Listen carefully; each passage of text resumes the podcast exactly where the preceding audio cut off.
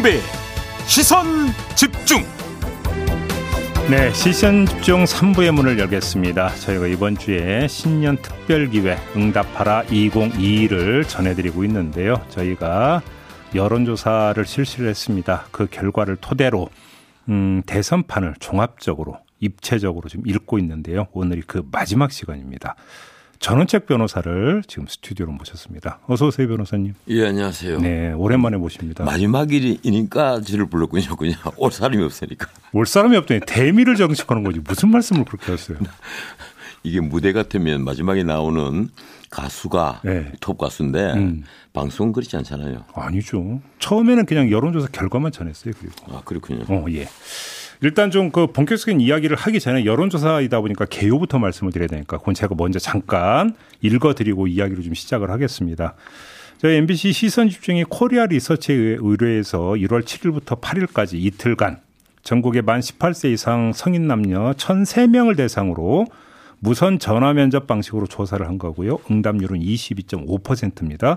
표본 오차는 95% 신뢰 수준의 플러스 마이너스 3.1% 포인트였고요. 자세한 내용은 중앙선거 여론조사 심의위원회 홈페이지를 참고하시면 되고요. 저희가 이야기를 하다 보면 저희 여론조사 말고 다른 여론조사도 아마 좀 언급을 할 수 있을 것 같은데 이 여론조사도 중앙선거 여론조사 심의위원회 홈페이지를 참조를 하시면 될 것 같습니다. 이 점 전해드리면서 좀 본격적으로 좀 이야기를 좀 나눠봐야 되겠는데요. 일단 그 본방 3부에서는 좀 큰 틀에서 흐름을 좀 먼저 짚었으면 좋겠는데요, 변호사님. 지금 그 저희 조사 말고 다른 조사 이제 저희 조사 이후에 실시됐던 조사를 보니까 오늘 발표된 YTN 조사 같은 경우는 또 윤석열 후보가 또 역전을 한 것으로 좀 나오기도 했더라고요. 이걸 보면 하락세는 멈추고 좀 회복세로 돌아섰다 이렇게 봐야 될까요? 윤석열 후보 같은 경우가 회복세라는 표현을 그 하기가 좀 민망할 정도로 급 반등을 음, 한 셈이죠. 오히려 예, 급 반등을 한 것은 제가 보기에 그 이재명 후보 쪽에서 또 예, 작은 실책도 있었고 음흠. 그 뭔가 하면 말 바꾸기가 너무 음. 많았다. 음. 이러니까 후보에 대한 신뢰도가 좀 떨어진 것 같아요. 네. 그동안에는 계속 참신하게 보였고 뭐 일을 잘할 것 같은 후보로 보이는데 음. 가령 그 이제 전 국민에게 주는 재난지원금만 하더라도 음. 50만 원까지 꼭 채우겠다. 음. 그래서 30조 추경을 하자 이러다 음. 이틀 뒤에 음. 아 이게 어, 재원이 없으니까 못 한다. 음.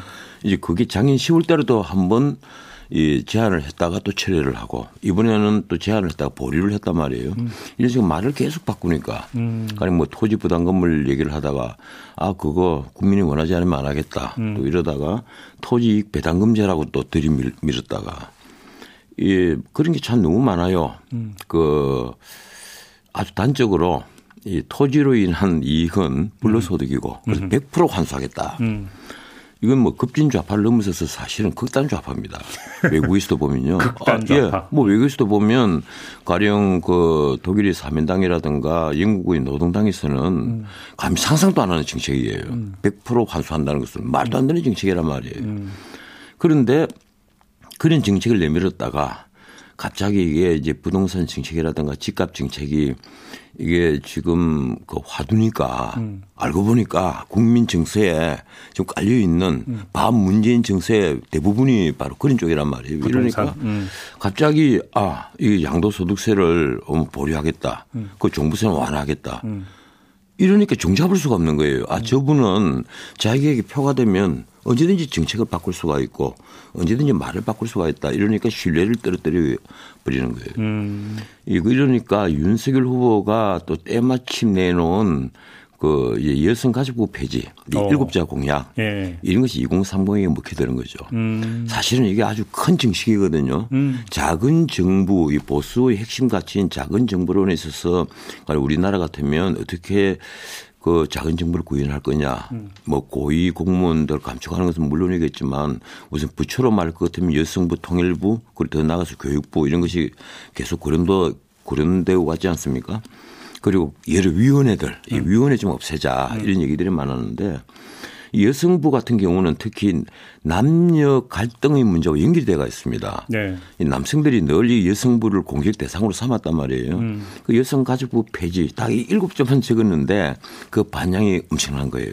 아, 그게 효과가 컸다고 보죠. 예, 그래서 지금 여론조사가 어제 나온 세 군데 여론조사에서 윤석열 후보가 급반등을 이룬 음. 이제 코리아 리서치도 있고 뭐 토마토 그 여론조사도 있고 한데 뉴스 토마토. 예, 뉴스 토마토에서 한 거요. 네. 이, 이걸 살펴보니까 그 20대가 확 올라갔어요. 음. 거의 뭐 두 배로 올라간 여론조사도 있고 하여튼 급상승을 이룬 것이 2030이다. 음.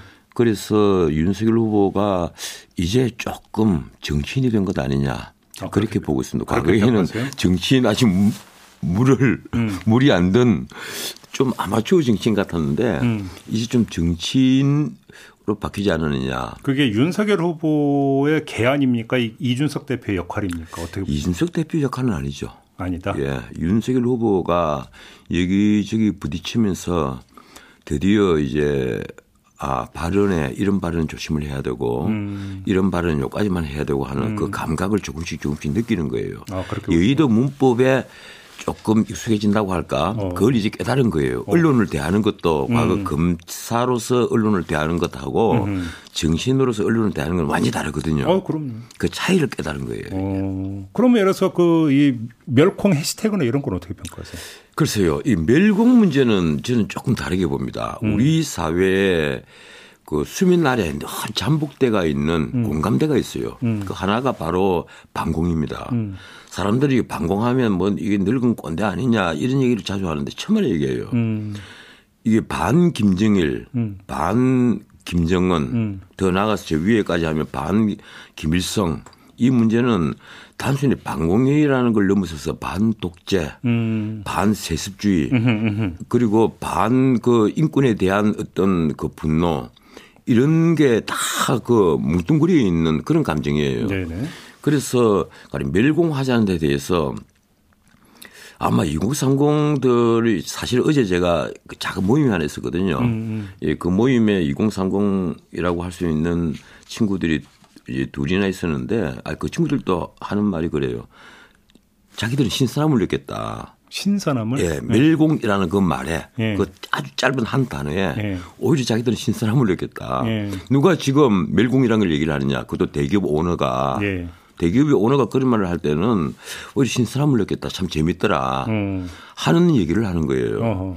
나는 이번에 그 멸공이라는 그 이 신세계의 거기에 오히려 민주당이라든가 그 이재명 진영 쪽에서 그걸 가지고 심각하게 받아들여 가지고 가령 불매 운동을 한다라든가 스타벅스 뭐 묻지 말자 이러는 거 하는 거는 자기들에게 엄청난 마이너스를 갖고 오는 거다. 쉽게 하면 이제 속칭 말렸다 이렇게 보시니까. 예. 그참 어리석은 대응이었다 이런 생각을 합니다. 그냥 넘어갔으면 아무 일도 없었을 것을 예. 왜 그렇게 민감하게 받아들이는지. 음. 예, 그래서 오히려 이 멸공이라는 이 짧은 한 단어가 예. 그 보수주의에 대한 그 어떤 이미지를 개선하는데 예. 엄청난 도움이 되지 않느냐. 그러면 자 이제. 정영진 부회장이 멸공이라는 걸 이제 인스타그램에 올린 게 6일이거든요. 예. 그다음에 윤석열 후보가 이제 그 이마트 이수점을 찾아가서 그러니까 그 달파 멸콩이라는 해시태그 단게 음. 8일이었고 그러면 바로 어떤 2030이 이제 북한을 바라보는 시각 이런 것까지 염두에 두고 이마트 찾아갔다고 좀 분석을 하시는 겁니다. 아니, 저는 그렇게까지는 보지 않아요. 아, 그. 원래 윤석열 후보가 뭐 저는 개인적으로는 잘 모릅니다만은 네. 예, 그분이 뭐 요리하는 것도 좋아하고 음. 장을 직접 자주 본다고 그래요. 음. 예, 들리는 얘기로는 그래서 근데 우연히 이제 그 멸치도 사고 콩도 사고 특히 그 뒤에 정치인들 음. 이제 멸치 포장을 보고 이제 사진이 찍히고 조림용. 예. 저도 사실은 뭐 요새 장을 자주 봅니다만은 네. 이게 멸치를 이게 노골적으로 카메라 앞에 대는 것은 아마 그 의도 적인 그런 사진이라고 저는 보는데 그렇죠. 어떻든 그 정치인들은 이제 본래 그런 게 있지 않습니까? 음. 야, 자기에게 유리하다, 유리하지 않다는 걸 어, 본능적으로 깨닫거든요. 그래서 밀공이라는 것을 그 민주당이 오히려 나는 이번에 잘못 대응을 했다. 아, 어제 저희가 유시민 작가 모시고 이제 이 얘기를 했더니 유시민 작가하고 진단하고 지금 변호사님이 진단이 완전히 다르거든요. 어제 제가 이 방송을 장관 들었는데 네. 이 유시민 작가는 뭐 이걸 그 일배놀이라는데 극우 일배놀이라는 예. 식으로 봤죠. 그런데 이게 유 작가에게 이 방송을 기회로 한마디 하고 싶은데 극우라는 표현은 정말 좀 조심합시다. 어. 이 폭력으로 어떤 그 자기 이념을 관철하려고 할 때는 그 음. 극좌다, 음. 극우다 음. 이런 식으로 분류를 하고 음. 그리고 기존의 질서를 완전히 흔드는 새로운 어떤 그 이 교조주의적인 음. 어떤 주장을 내놓으면 그건 뭐 극우다고 폭력을 쓰지 않더라도 극우라고 할 수가 있는데 네. 아무나 극우 좀 강한 보수를 보고 이건 극우 보수다, 예. 뭐 극우다 이렇게 얘기를 하고 좀 그 서구에서 가령 사회민주주의자들 일반적으로 내놓은 정책을 좀 강한 톤으로 얘기를 하면 그건 극좌다 이런 식으로 얘기를 하는데 음. 이념과 정책을 분류하는 것은 쫙 리스트가 되어 있습니다. 그걸 좀 공부를 하면 가령 저 같은 경우를 보고 그분이 뭐니 하는 사람들 보면 좀 무서워요. 변호사님 보고 그거라고 하는 사람이 있어요. 예. 그러면 음. 얼마나 이 친구가 이념에 대한 공부를 하지 않으면 나를 보고 극우라고 하느냐. 오히려 내 친구들은 너 가끔가다 빨갱이 같은 소리 한다 이런 얘기를 한단 말이에요. 네. 그래서 극운이 극좌니 하는 것보다는 네. 가급적이면 저는 그런 얘기를 합니다. 우리나라에 보면 급진 좌파들은 많은데 네. 극좌라고 부를 수 있는 경우는 정말 드물어요. 오. 예, 그건 뭐 주사파 같은 경우 네. 또 아까 말한 예, 근데 그 토지로 인한 소득은 100% 환수하겠다 이러면 그거는 이제 급 급진이 아닌 음. 그거는 극단 좌파라고 볼 수가 있는 음. 이 서구에서 사민주의에서 그건 주장을 하지 않거든요. 네. 그렇게 볼 수 있는 거죠. 알겠습니다. 다시 돌아가서 이제 그 선거 캠페인 이야기로 했으니까 예. 그좀 그 마무리를 하면 그러면 윤석열 후보의 선거 캠페인 같은 경우는 최근에 와서는 뭔가 좀 궤도에 오른 것 같다. 좀 일단 정책 감각을 좀 갖춘 것 같다 이렇게 평가하시는 겁니까? 캠페인 아직 궤도에 오르지 못했어요. 아직은? 왜 그런가 하면 네. 후보로 선출된 지 두 달이 지금 지났습니다. 네. 두 달이 지났는데 대중을 감동시키는 슬로건이 아직 하나 안 나왔어요. 어허. 저는 이거 보고 굉장히 놀라고 있습니다. 공장과 상식 갖고는 안 되는 겁니다. 이 요사이 현대 정치가 가면 갈수록 예. 뭐 미국이든 영국이든 프랑스든 신진 민주정에서도 이제 감성에 의존하는 정치로 자꾸 바뀌고 있단 음. 말이에요. 네, 감성 네. 투표란 말이에요. 네. 투표가 이성으로 아, 이 사람이 우리 공동체를 위해서 어떤 역할을 하고 어떤 정책을 펴니까 뭐 이 사람을 지지하겠다. 이렇게 해서 선택을 하는 것이 아니라 아, 이 사람은 마음에 들어. 멋져. 어, 그렇죠. 나하고 생각이 맞는 것 같아. 그렇죠. 어, 유쾌해 보여. 예. 뭐 이래서 감성으로 이제 투표장에 가서 선택지에 도장을 찍는 경우가 많은데 정서적 요인이 많이 작동하죠. 예, 많단 말이에요. 예. 그런데 그런 감성 투표에서 뭐가 가장 역할을 하는가 하면 후보와 동일시되는 것이 바로 슬로건입니다. 그렇죠. 예, 슬로건이 선거를 좌우한단 말이에요. 네. 뭐 클린턴 때 그랬지 않습니까? 바보야, 이 문제는 경제야. 그랬죠. 네. 음. 음. 이 카라면 시트피드 이런 그게 미국을 휩쓸어 버렸잖아요. 네. 그래서 이 작은 꼬마 주의 주지사 경력밖에 없는 분이 미국 대통령이 됐단 말이에요. 마찬가지로 나는 지금 대중을 감동시키는 어떤 그 참 좋은 슬로건이 나왔으면 하는데 네. 두 달이 지나도 그게 나오지 않고 그럼 그 기간에 뭘 했느냐. 당 내분에 선대위 구성을 들고 한 한 달 동안 막 다투다가 또 한 달 지나고 나니까 이번에는 그 젊은 당 대표가 뭐 문제 시비를 걸었는지 아니면 그 젊은 당대표 말대로 윤 후보 주변에 있는 이른바 핵심 관계자들이 윤핵관? 문제를 일으킨 건지 예. 어떤지는 모르겠습니다만 네. 일단 그 내분이 당 대표 입으로 외부에 막 쏟아져 나왔단 말이에요. 당 내부의 문제가. 그래서 사람들이 이 이준석 대표 보고 이 좀 심한 것 아니냐. 왜 당 내부에서 충분히 토론하고 따지고 어 그래서 다투고 해서 근데 융합을 할 수 있는 문제를 왜 자꾸 당 외부에 쏟아내느냐. 이래서 지금 이준석을 비판을 했던 거예요. 어떻든 그렇게 해서 한 달씩 한 달씩 보내버리니까 그동안에 이 황금 같은 시간에 음흠. 대중을 감동시키는 슬로건이 하나 안 나왔어요. 허송세월 했다.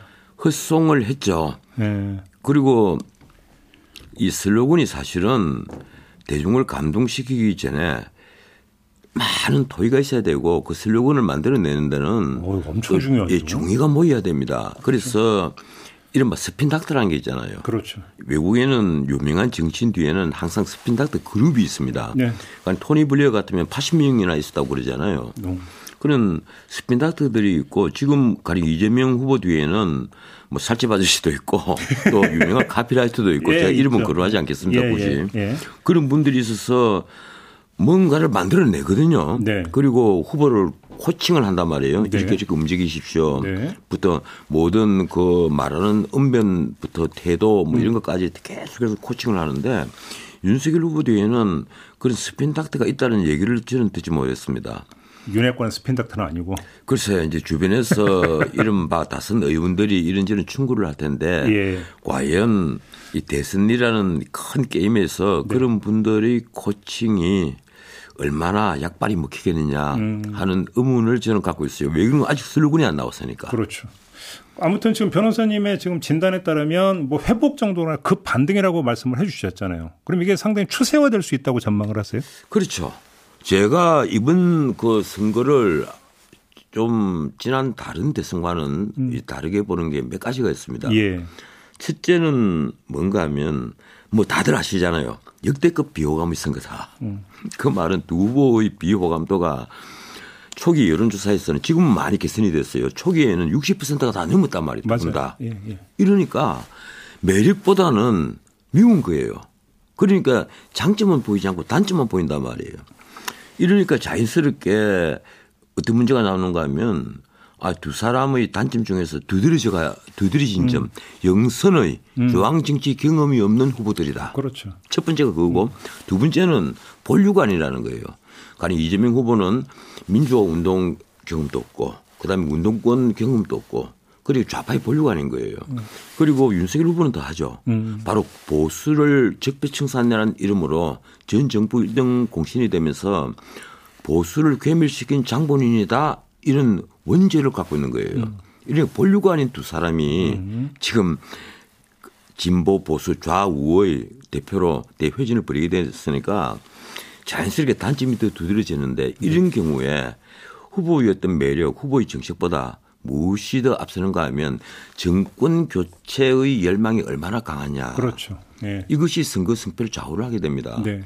그런데 선, 선거 승패를 좌우하는 이 정권 교체는 사실은 정권 심판하고 조금 틀려요. 어, 어떻게 가령, 어떻게 달라요? 예, 문재인 대통령에 대한 어떤 긍정평가, 부정평가와는 조금 다른 개념이에요. 음. 이 권력 전체에 대한 어떤 실망, 분노 같은 것이 많이 작용을 한단 말이에요. 예. 이문 대통령에 대한 개인적인 어떤 그 비판이나 선호보다는 예, 예. 그런데 따지고 보면 이렇습니다. 그 반대쪽 입장에서 보면 물론 이 그 문재인 정부를 좋아하고 찬성하는 분들은 나하고는 생각이 정반대겠지만 반대쪽 입장에서 보면 문재인 정부가 잘한 게 뭐가 있느냐. 안보는 9.19 군사합의 이후로 완전히 뭐 스스로 무장 해제하다시피 했고 경제는 폭망이다. 경제가 폭망이라는 것은 이게 경제가 코로나로 뭐 급전직하를 쭉 하다가 수출이 회복돼서 수출은 뭐 어차피 많이 좋아지는데 그런 문제가 아니에요.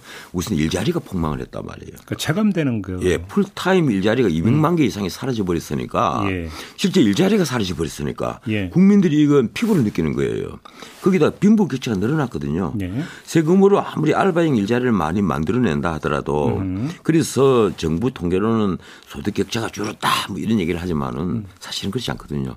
부자는 더 부자가 된 것처럼 보이고 집까지 폭등했으니까 가난한 사람은 난 언제 집을 살 수 있지 그렇죠. 더 가난하게 느끼는 거예요. 그렇죠. 소득만 자산이란 게 있어요. 예, 이러니까 빈부 격차가 더 늘어난 것처럼 보이니까 네.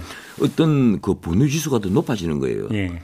이러니까 이게 그 이 정권에 대한 정권 교체 열망은요 보기보다는 내가 왜 열망이라고 표현하는가 하면 과거처럼 정권 교체 난 의견이다 이 정도가 아니란 말이에요. 강도가 예, 세다라는 거죠. 무조건 정권 교체를 해야만 한다. 이 정권 바꿔야 된다. 그래서 어떤 말이 나왔는가 하면 한 번도 경험해 보지 않은 나라라는 게 바로 유일하게 지킨 약속 아니냐. 유일하게 지킨 공약 아니냐. 네. 문 대통령이 음, 지킨 게 뭐가 아니냐. 일자리 대통령 한다 하고 어? 일자리 상황판까지 만들어 놓았는데 이렇게 실업률은 엄청나게 높다. 그러니까 청년 실업률이 그렇습니다. 작년 11월 말 같은 경우에 보면 5% 6% 이렇게 개선된 수치를 보입니다. 그런데 실업률이라는 게 한 달 동안 내도록 일하려고 노력을 하는데 한 시간 또 일함, 일, 일을 못한 사람이 실업자로 분류가 된단 말이에요. 네네. 그렇게 따지면요. 진짜 실업률은 뭐로 봐야 하는가 하면 체감 실업률로 봐야 됩니다. 예. 지금 체감 실업률은 25%가 넘거든요. 청년, 청년의 경우에 음흠. 청년 체감 실업률이 29세까지 체감 실업률이 25%가 넘는데 거기에는 또 뭐가 빠져가 있는가 하면 노량진에서 고시 공부하는 사람, 대학원에 진학해서 네, 뭐 그렇죠. 공부한다고 빠지죠. 버티고 있는 사람, 네, 네. 그리고 니트족들, 나 아버지 사업 물려받을 거야, 예. 난 처음부터 일을 안 할 거야, 예. 이런 친구들 다 포함하면 실업률은 저는 적어도 40%는 넘는다. 오호. 이러니까 지금 청년들이 갖고 있는 어떤 분노가 많아요. 음. 여기 바로 불을 찌른 것이 조국 사태입니다. 음. 부하 권력으로 자신들이 부하 권력을 그대로 물려주더라. 음. 그 대상이 바로 조국으로 비친 거예요. 조국이 화신이었단 말이에요. 불, 불공정의 화신인 거예요. 음. 이러니까 가령 이재명 후보가 지금까지는 조국을 비호를 하고 그 하다가 이번에는 조국을 비판했지 않습니까? 음.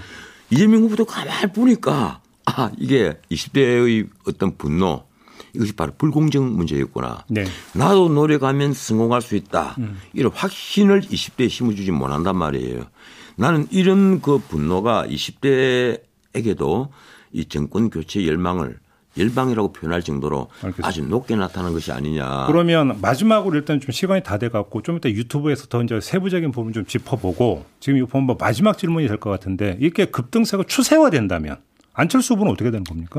안철수 후보는 사실 기회를 놓쳤습니다. 어? 지난 주말이 기회였어요. 어허. 지난 주말에 본인이 가령 여론조사에 따라서 15, 15.1%까지만 나왔을 네, 거예요. 네, 네, 네. 그리고 대부분 이제 13% 선을 넘어서고 이랬는데 그때가 기회였죠. 본인이 먼저 야권 후보 단일화를 제안을 하고 치고 아, 나가야죠. 오- 오히려 예, 음. 치고 나갔으면 윤석열 후보는 그 단일화 프레임에 그대로 같이 들어갔을 겁니다. 어, 그리고 단일화를 할 때 누가 더 적합하냐를 조사를 하면 네. 당세와는 다르게 어허. 안철수 후보가 높게 나오는 경우도 상당히 많이 있었거든요. 음. 그러면 안철수 후보에게 엄청난 기회가 될 뻔했어요. 어, 그런데 그 기회를 놓쳐버리고 아 난 단일화는 없다. 예. 그러니까 단일화 조건 또 따질 필요 없다. 그렇죠. 난 생각하지 않고 있다. 내가 출마한 것은 내가 대통령이 되기 위해서다. 이 얘기만 주장하고 있으니까 예. 저는 안철수 후보에게 이제 앞으로 기회가 다시 오기 힘들지 않겠느냐. 버스 지나갔다고 보시는 예? 왜 그런가 하면 예. 기본적으로 정권 교체 열망이 높은데 음. 정권 교체 열망이 어디로 갑니까? 윤석열 후보를 지지하는 사람들의 70%에서 80%는 윤 후보에 대한 매력보다는 정권 교체 열망 때문에 윤 후보를 지지한다는 거예요. 바로 그 말은 뭔가 하면 안철수 후보가 아무리 매력이 있어도 음. 나는 찍지 않겠다. 난 윤석열을 찍을 수밖에 없다. 이 얘기입니다. 그렇죠. 그래서 안철수 후보에게 다가왔던 아주 좋은 기회가 음. 그대로 지나가 버린 것 아니냐 저는 이렇게 봅니다. 알겠습니다. 어, 뭐 시간 가는 줄 모르고 좀 이야기를 들어가지고. 근데 일단 본방은 좀 여기서 좀 잠깐 끊고요. 예. 유튜브에서 좀 좀 더 이제 그 세밀한 체크 포인트를 가지고 좀 이야기를 하는 걸로 하고 전원책 변호사의 말씀 일부는 여기서 끝내도록 하겠습니다. 네. 코로나19 백신 3차 접종이 지금 시행이 되고 있습니다. 사전 예약 홈페이지에 들어가셔서 어, 꼭 한번 좀 확인 좀 해주시고 아직 그 백신 접종 안 되신 분들은 3차 접종 안 되신 분들은 꼭 3차 접종하시기를 부탁드리면서 오늘 본방은 마무리를 하도록 하겠습니다. 저는 전원책 변호사와 함께 유튜브 연장 방송에서 대선판 총정리 이어가도록 하겠습니다. 고맙습니다.